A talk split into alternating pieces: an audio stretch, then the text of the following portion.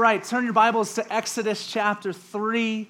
And as you're going there, uh, please slip up your hand if you don't have a Bible. We ne- listen. Don't feel weird about this. We pass out Bibles every week. We'd love for you to flip through and follow with us. So just slip your hand up if you don't have a Bible, and then you can grab one. If you don't own a Bible, you do now. It's a free gift to you. Please enjoy that.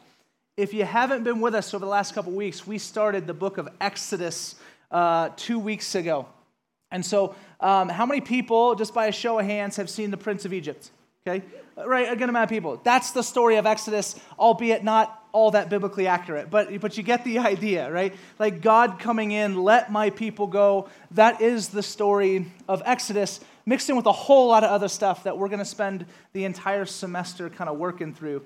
This whole idea, what we believe is, and what we talked about over the last couple weeks, is I think God will so look to use the book of Exodus to shape and to form us as a church community that we would too live faithfully to the calling God has given the church.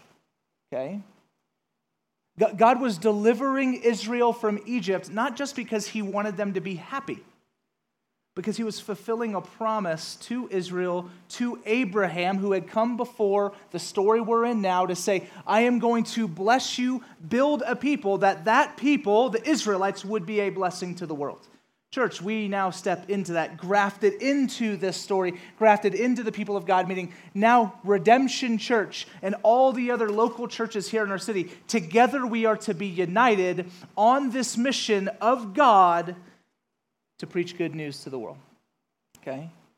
And so hopefully the book of Exodus helps shape us in that, that we would look more like the people of God we're supposed to be. Now, let me say this on the front end. Um, five year anniversary, which was uh, almost two years ago. We'll hit seven years in October of this church plant. Now, I guess we're an actual church, whatever that is. And so, um, about a year five, though, Tyler Johnson, who's the lead pastor of all of Redemption Church, um, him and I were talking, and he was, he was sharing kind of this vision for redemption as a whole. And he, and he, said this really beautiful and profound thing that stuck with me over the last couple years, things I pray all the time. And it's, he says, Man, I don't want to do this. And he's talking about this, he's talking about church. He's like, I don't want to do this if, I'm, if we're going to do it without God. Okay? Now, now, that sounds somewhat obvious, right? Like, you're like, well, yeah, I mean, I'm, we're not going to, we're the church, we're Christians. We're, we're, but I think there's a reality where we functionally kind of can leave God on the sidelines in, in our life, both individually and corporately. We, we kind of put on a, a, decent show. We can, we can come here and we can just completely leave behind the presence, the power, and, and God Himself and say, like, you know what, we got this. We'll, we'll put on a good show. We'll do our things. The band will be dialed in. It'll be great. In your individual lives, in our individual lives, we can say, you know what, like, I know God says these things about my finances, but, uh, you know, God, I, I'm going to take care of this, right? Like, I understand security better than the one that created security. Okay, I understand, et cetera, et cetera. And so we can functionally say, or we can cognitively say, yeah, I don't want to do this life without God. But we need to be honest with how we functionally live our lives out. And is that all that true? What we get to see here is, it, it, well, last week we saw Moses' origin story. Again, Moses, this great hero from the Bible, the one that God will raise up to deliver his people from Egypt and captivity and slavery.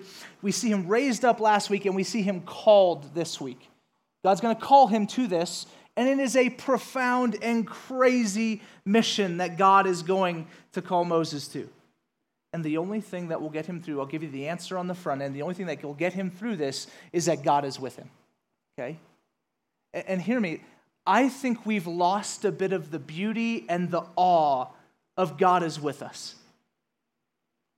Now, now maybe, and that could just be me, right? But, but it seems like that line is just kind of cliche and trite. Well, God's with you. Okay.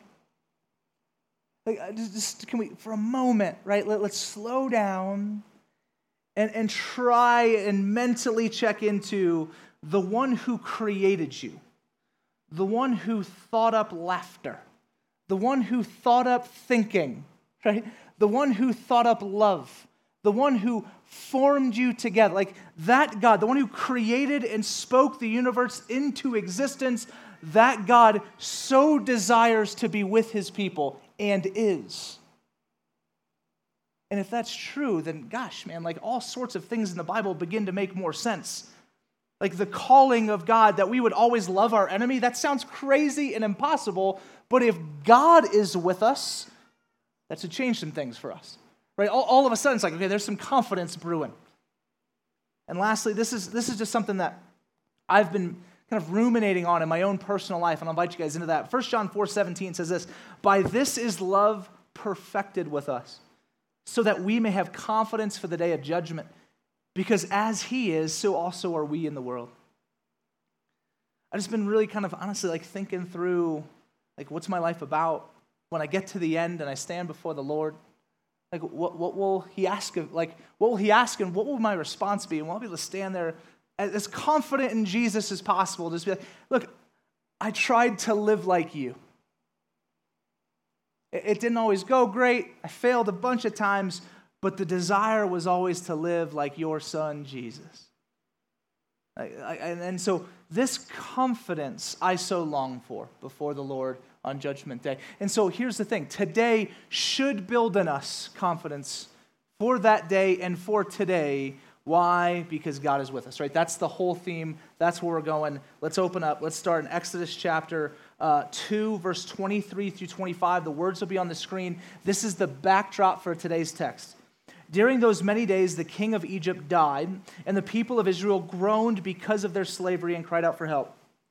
Their cry for rescue came, uh, their cry for rescue from slavery came up to God, and God heard their groaning, and God remembered his covenant with Abraham, with Isaac, and with Jacob. God saw the people of Israel, and God knew. So, what we have in chapters 3 and 4, which we look at today, is God's answer to seeing the pain and suffering of his people.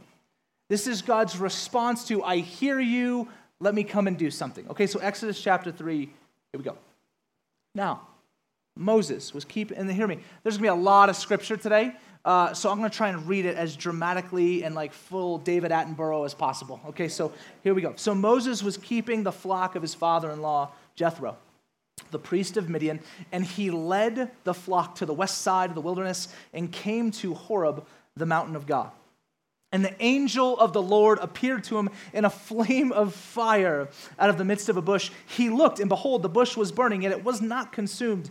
And Moses said, I'll turn aside to see this great sight, why the bush is not burned. When the Lord saw that he turned aside to see, God called him out of the bush, Moses, Moses. And he said, Here I am.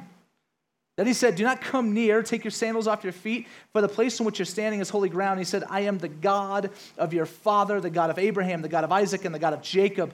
And Moses hid his face, for he was afraid to look at God. Then the Lord said, I have surely seen the affliction of my people who are in Egypt. I've heard their cry because they're taskmasters. I know their sufferings. I have come down to deliver them at the hand of the Egyptians and to bring them up out of that land to a good and broad land, a land flowing with milk and honey to the place of the Jebusites. And now, behold, the cry of the people of Israel has come to me, and I have, and I have also seen the oppression with which the Egyptians oppress them. Come, I will send you to Pharaoh that you may bring my people, the children of Israel, out of Egypt. So here's the initial kind of calling moment of Moses, this hero, this response to my people are in pain. How am I going to fix this? I'm going to raise up this hero. Okay? I'm going to raise up this guy, Moses, who I'm going to be with, and I'm going to send him. And Moses, what are you going to do? You're going to go back to Egypt and you're going to deliver them. Okay? You're going to deliver the people of Israel. Now, here's kind of a neat little Jewish tradition that many of us might not know. But the Jewish tradition holds that uh, Moses, when he goes to Midian, which we learned last chapter, he fled Egypt where he was born, goes to Midian, that he took this job of shepherd, which was a very undesirable position, right? He has literally gone from one of the most prestigious spots in all of Egypt to now serving in one of those lowly professions. Okay? And, and again, we know if you've been around, right, that all of the Bible points us to who? Jesus, right? So all of the Bible. So what's this? From the highest of the highest courts into the lowest profession. Okay? We're seeing this. This all points to Jesus. And so we see Moses move in this profession. And here's Jewish tradition, which is pretty fascinating, right? Jewish tradition says that when Moses is going about, when we see him keeping the flock, right, and he went to the wilderness and he came to Horeb, that what he was doing, Jewish tradition says, is he was seeking out a lost sheep. Okay? That a lamb had escaped and so he went to find the lamb. He left his flock excuse me, to go find the lamb. Now, this sounds somewhat familiar. Matthew 18, 12, right? That Jesus would leave the 99 and go after the one. If you don't know the Bible verse, Cory Asbury has a song, right? Oh, the, I'm not getting right, you get what I'm saying. So, um, leave the 99 to go after the one. And so, again, Jesus, Jesus, Jesus, Jesus. This is it, right? So, Moses as this beautiful foreshadow. So, he sees this bush on fire, which that's not all that weird, right? We live in Flagstaff. There's fires here. We had one pretty recently. We're like, oh, yeah, a fire. That makes sense. Now, imagine a fire in the same spot that never stops. Okay? Like if, you, have been to a bonfire, like I see some students here, maybe you got the Ivy uh, bonfire, which was a couple weeks ago. Okay, yeah, wow, all right. Don't, don't get too proud. Okay, so it's just a fire. No, just kidding. So if you're at the bonfire, right, like that thing eventually stops, right? Or Micah, you had to add some logs, right, to keep that thing going. If you walked away from that thing without tending to it, it goes out. This is all obvious. You get it, science, your students, you get it. Um, for you adults, you guys, you learned this years ago. all of a sudden he's walking along, he's chasing after the lamb he lost, and there's this bush that will not extinguish. This is weird. To make things even crazier, then a voice comes out of the bush Moses, Moses. Uh, yeah. and they begin to have this dialogue Hey, I'm God. Here's what I want you to do go and deliver my people. Now, now, just, okay, what are you thinking in this moment? And I don't mean you right now. If you're Moses, right? Like, what is going on in your brain? Like this kind of this this is crazy. I'm talking to a bush, but I, I think it's God, and He wants me to go back to the place that I just got in a massive fight with 40 years ago. Like I'm still wanted for murder potentially. And so, what will Moses' response be? But Moses said to God, Who am I that I should go to Pharaoh and bring the children of Israel out of Egypt? He said, But I will be with you and this shall be the sign for you that I have sent you. You have, when you have brought the people out of Egypt, you shall serve God on this mountain. So, so Moses, listen, he, he responds very much like I think how I'd respond of, that's crazy. Do, do you know who I am? Do you think I'm equipped for this? Do you know what it was like 40 years ago when I left? Like they wanted me dead. Do you want me to go back to those people. God bless you. Like the, the, it, it, makes no sense, God. Do, do you have the right person for this? I'm not the right person. I am not gifted enough, equipped enough. I'm not in the right context. I'm not in the right situation. But God. right? One, of two of the most beautiful words in all of the scriptures. you Get, but God. But God said this. So, in the midst of my fear, in the midst of my, I'm not going to be able to do thisness, God says, no, no, no I'm going to do it. I'm going to be with you. Notice in the, in the Pastor 4, he says, I've heard their affliction, I've seen their affliction, I've heard their cry. So says, I will come down to them. I, I, will come down and be with them. And here's what's amazing to me. Ready? God, you think God, who spoke the world into existence, couldn't have just stayed up wherever he was and just handled things from a distance? Of course he could. But no, no, no. Our God moves into the brokenness. Uh, he moves into the pain and he moves into the people that he might then heal from within that he might restore from within. And, and this, hear me, already, this is going to be a calling for us too as Christians. That we move into the hurting, we move into the pain, move into the brokenness, that we might heal and restore from within as the light and salt of Christ in the world. Beautiful. I'm, but I'm with you, Moses. You can do this. You know why? Because I'm with you. That's, that's why this is possible. Is there anything you guys have ever done? And I'm not going to have you answer, but just think like, is there anything you've done where, like, I, man, I, I said no at first, but then my friend, you know, you guys locked arms and you like went and did it, you know, or, or your dad grabbed your hand or, or something like that, right? We're like, I'm really hesitant, but then something pushed me over the edge. And it was generally having a person that was there that said, No, I'll go with you. Like, I'll be with you in that.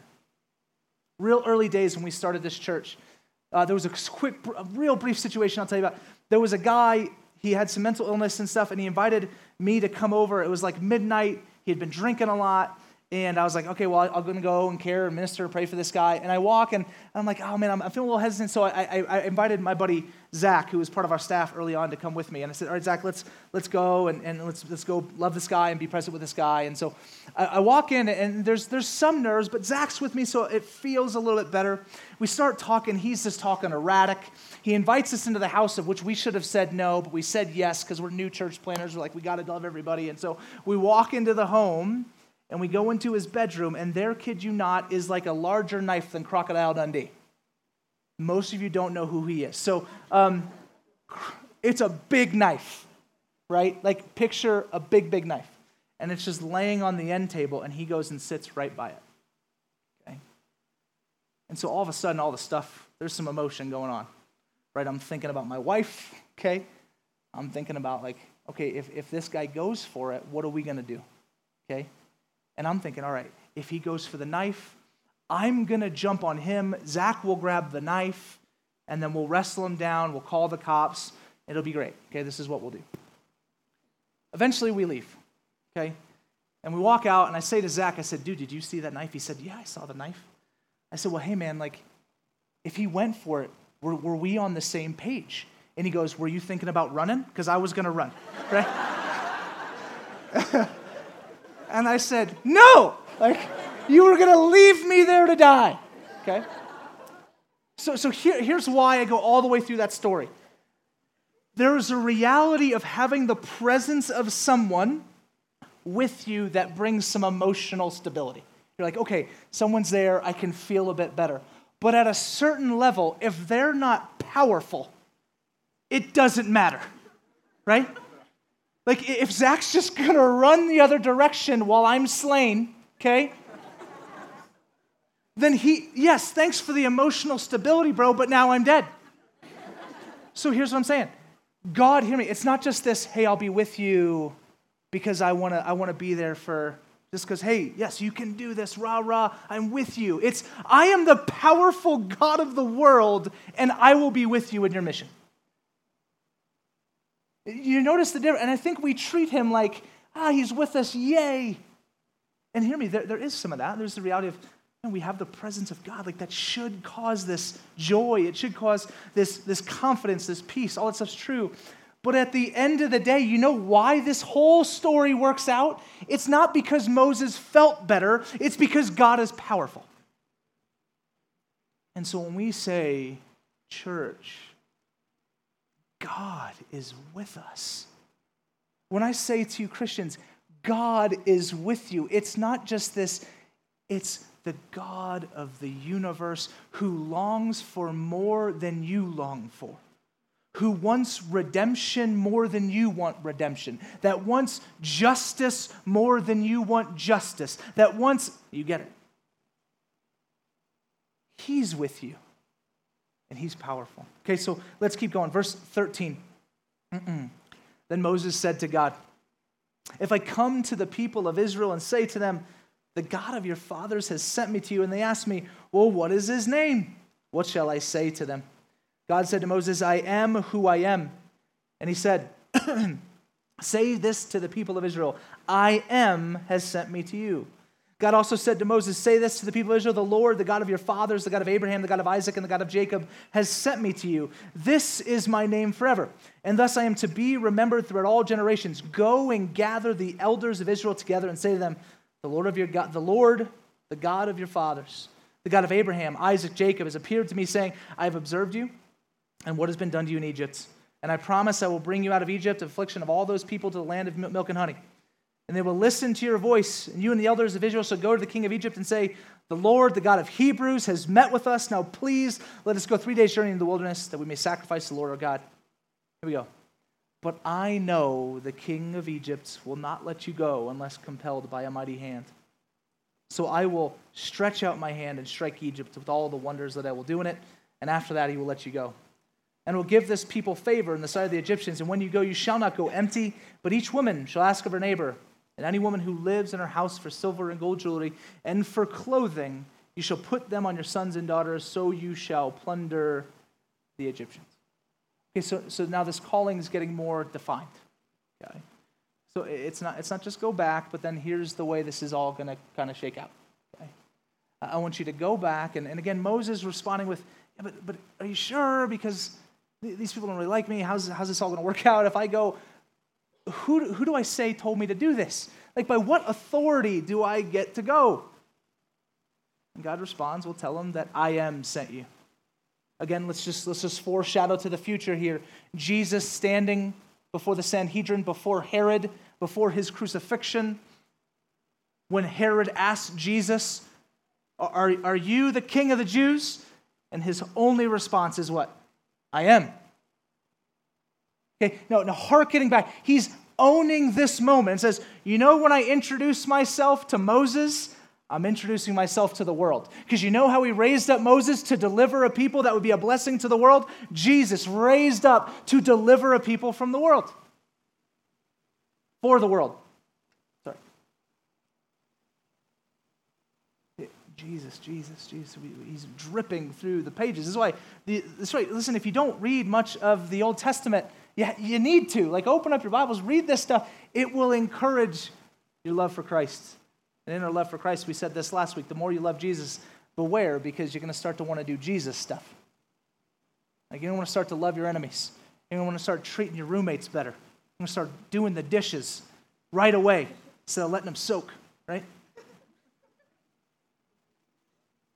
Some of you guys are like, that's too real. Like you just, it's too real right there. You really hit the nail on the head, okay? Um, I am is sending you.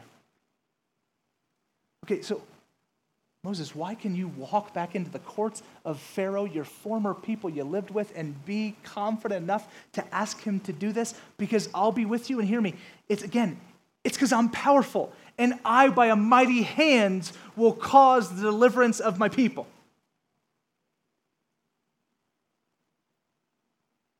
Again, let's, let's just keep looking to Jesus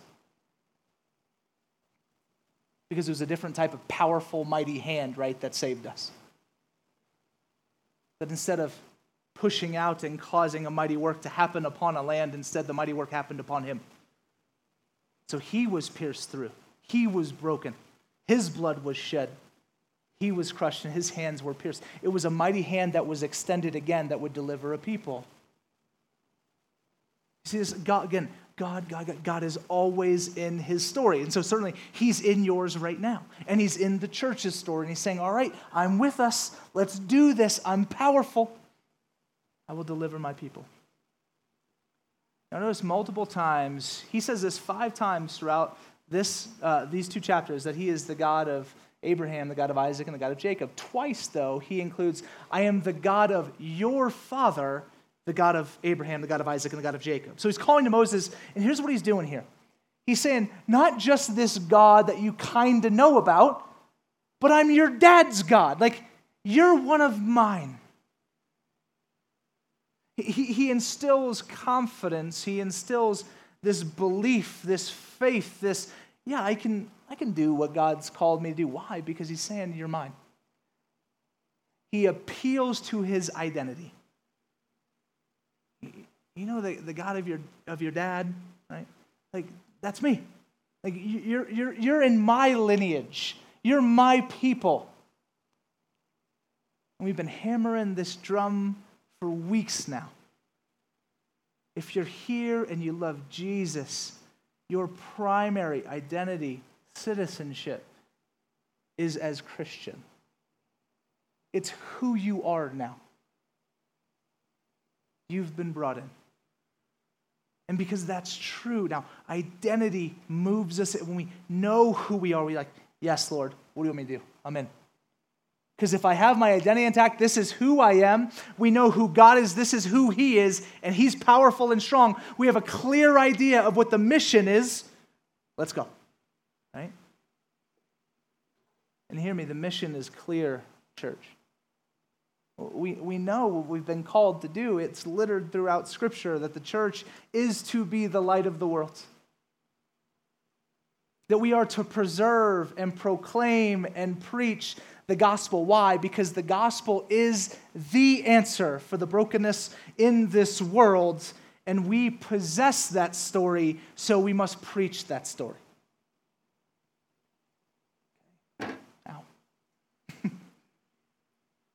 Let's move on.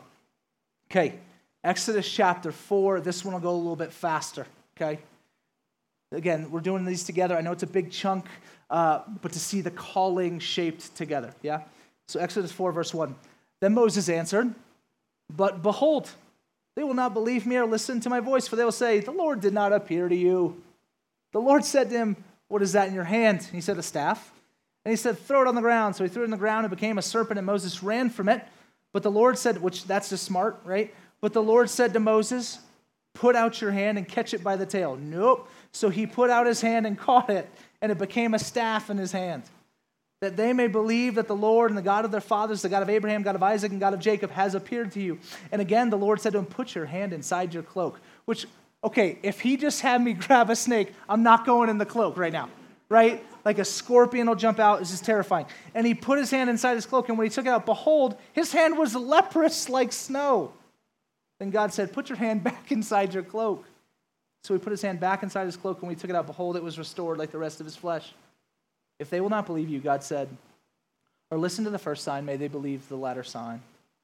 If they'll not believe even these two signs or listen to your voice, you shall take some water from the Nile and pour it on the dry ground, and the water you shall take from the Nile will become blood on the dry ground. So, God, now fulfilling this call, or rounding out this calling a little bit in chapter 4 by saying, like, now if you doubt my power, let me show you some things.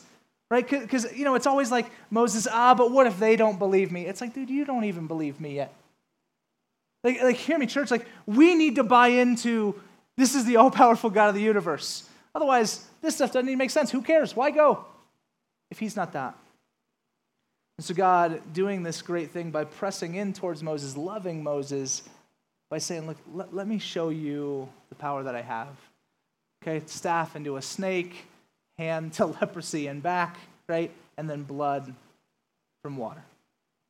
Okay, so, so just these three little moments to encourage and say, okay, God, okay, maybe you are just who you say you are.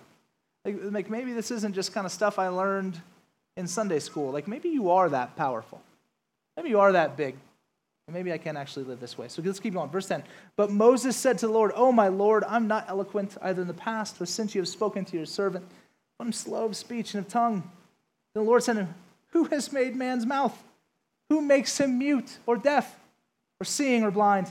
Is it not I, the Lord? Now therefore go, and I'll be with your mouth and teach you what you shall speak. But he said, Oh Lord, please send someone else. Then the anger of the Lord was kindled against Moses, and he said, Is there not Aaron, your brother, the Levite? I know that he can, that he can speak well. Behold, he's coming out to meet you, and when he sees you, he'll be glad in his heart. You shall speak to him and put the words in his mouth, and I will be with your mouth and with his mouth, and will teach you both what to do. He shall speak for you to the people, and he shall be your mouth, and you shall be as a, as, you shall be as God to him. And take your hand this staff with which you shall do the signs. Again, Moses. Again, and this, I would be right there. God, I don't know. I don't know. Please keep reaffirming this thing. Okay? Which, let's be honest, this is what we need to do every morning when we open up our scriptures. Right? Like, we need to say that, like, the calling of the life of following Jesus, not easy. So, why are we in the Bible? To say, oh, yeah, this is who God is. Oh, yeah, this is who I am. Oh, yeah, this is what the Bible says is, is about life and about what joy really leads me to. I need to be reminded over and over. This is really what Moses is doing. God, please just remind me of who I am. Remind me of what you're calling me to. Remind me of who you are. Because I am not capable without you. So God says, No, you know what? You're right. You're not. And that's absolutely okay. Why? Because I'm going to be with your mouth. Right?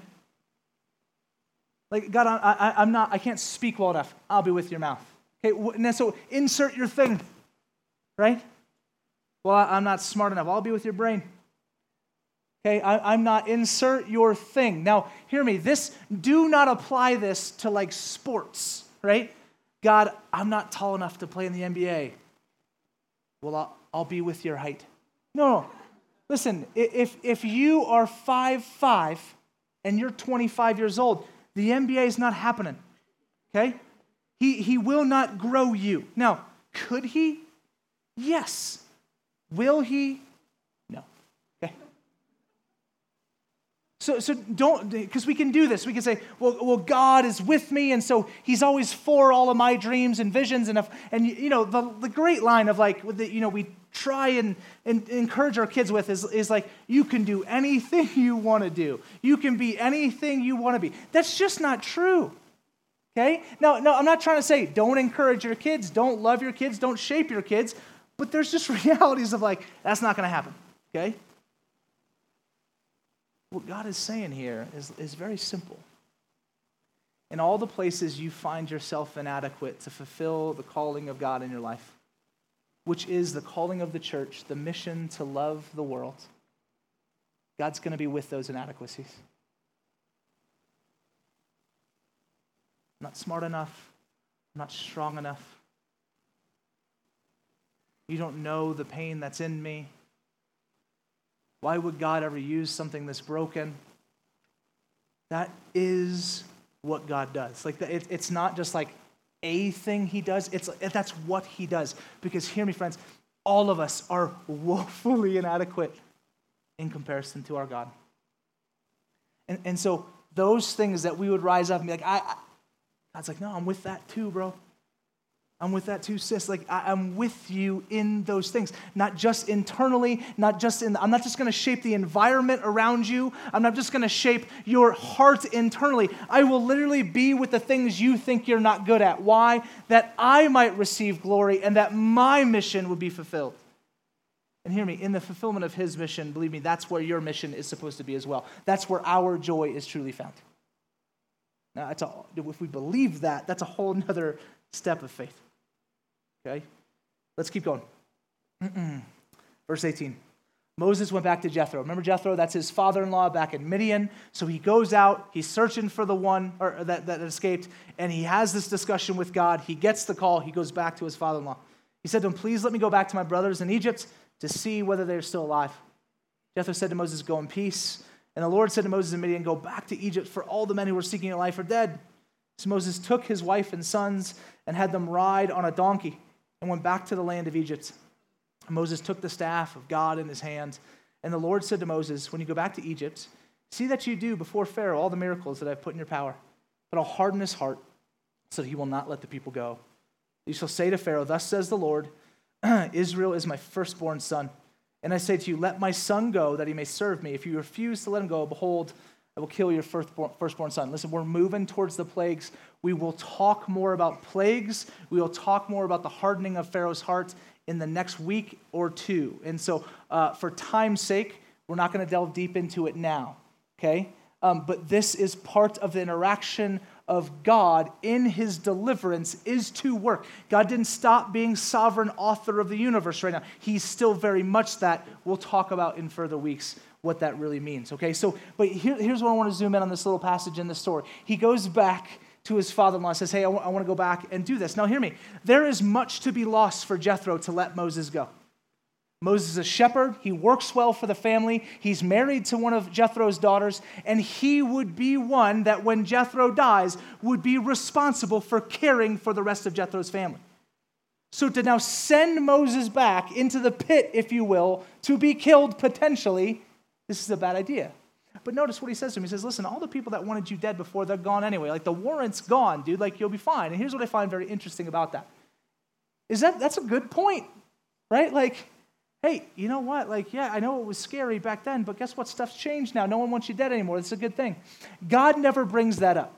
Okay, no, I'm taking some license here. It's not said in the text. It just is interesting to me. God never says something that's so obvious that would have been so the easiest thing to say to Moses. The easiest thing to say to me and my fear is, I can guarantee you, you won't die. Like, I remember the first time I rode Batman the roller coaster at Six Flags Magic Mountain. I thought for sure death is on my doorstep. My, my dad, right? You're not going to die. Eh, you're not going to die. You're not, and, and so I rode, I didn't die. It was great. Right? I'm still here. And so if you could tell me for certain, you'll live, Moses. Yeah, I think it would have been easier for Moses to say, All right, I'll go. What's the harm? I find it interesting that God never says it because I think God is trying to say, Stop worrying about the context of my calling. Just go and do what I've told you to do. No, but he comes in and he does heed wisdom from his father in law. And that is all good all day. Listen to wise counsel from those around you. It's great to hear that stuff, but do not let that be the dependent clause for why you choose, yes, I'll follow Jesus, because it will be easier. This whole thing, we got to let that go, friends. Like, church, we have to let that go. This life is meant to move us into things that are probably kind of challenging, especially in our worldview. And God's saying, listen, it doesn't matter. I will handle all of this. I am powerful. You are not. I'll take care of this. You go. And then, hear me, heed wise counsel that will then encourage you further. That's all good news. All right.